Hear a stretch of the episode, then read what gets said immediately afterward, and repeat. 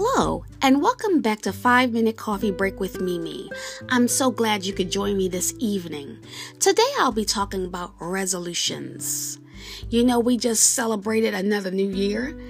Happy New Year 2020. Uh, and I am thankful that we have made it. Uh, and I know that with the new year comes resolutions. Everybody has a resolution. Uh, the infamous trying to lose weight, uh, trying to be debt free, uh, you know, trying to spend less or no spend. We have so many different resolutions. You know, get that business off the ground. Uh, you know, pay off. Our, you know, like I said, pay off our debts and and do everything we need to do so that whatever wasn't accomplished in the prior year will be accomplished this year, and we plan to go one step further further.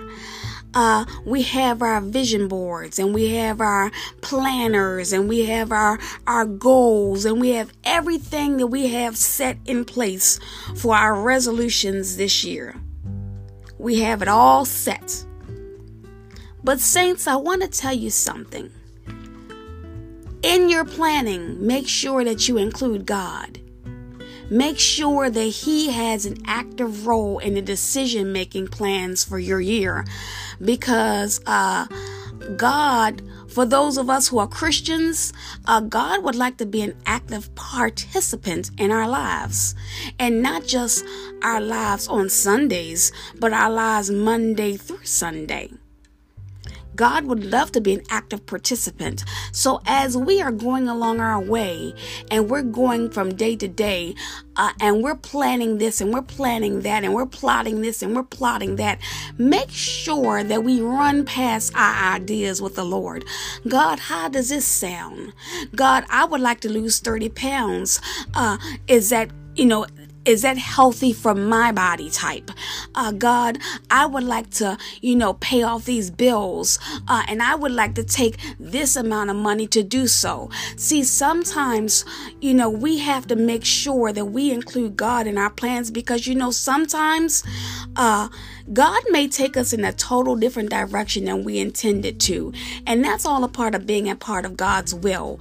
We need to make sure that when we're planning our our way, that we are including God so that his will has a chance to maneuver. His will has a chance to, you know, uh guide us in the straight path because you know God, if anybody knows God, He will take you on a detour or two. And sometimes I know, you know, we get tripped up with those detours. No one likes a detour, but a detour is on purpose because sometimes we need to learn and God needs to teach us something and train us up the way we should go so that we will be prepared for that next step in God.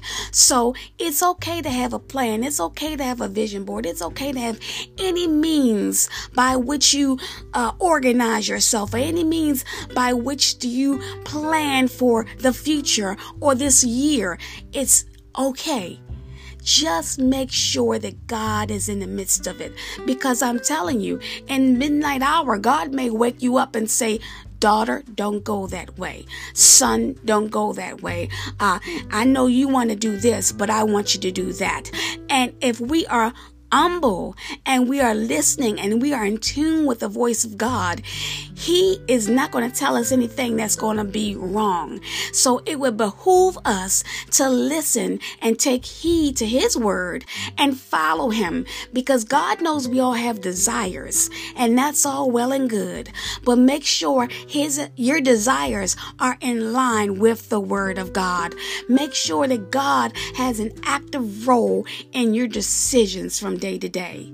I pray, and it is my prayer that all of your desires are met according to God's will this year, saints.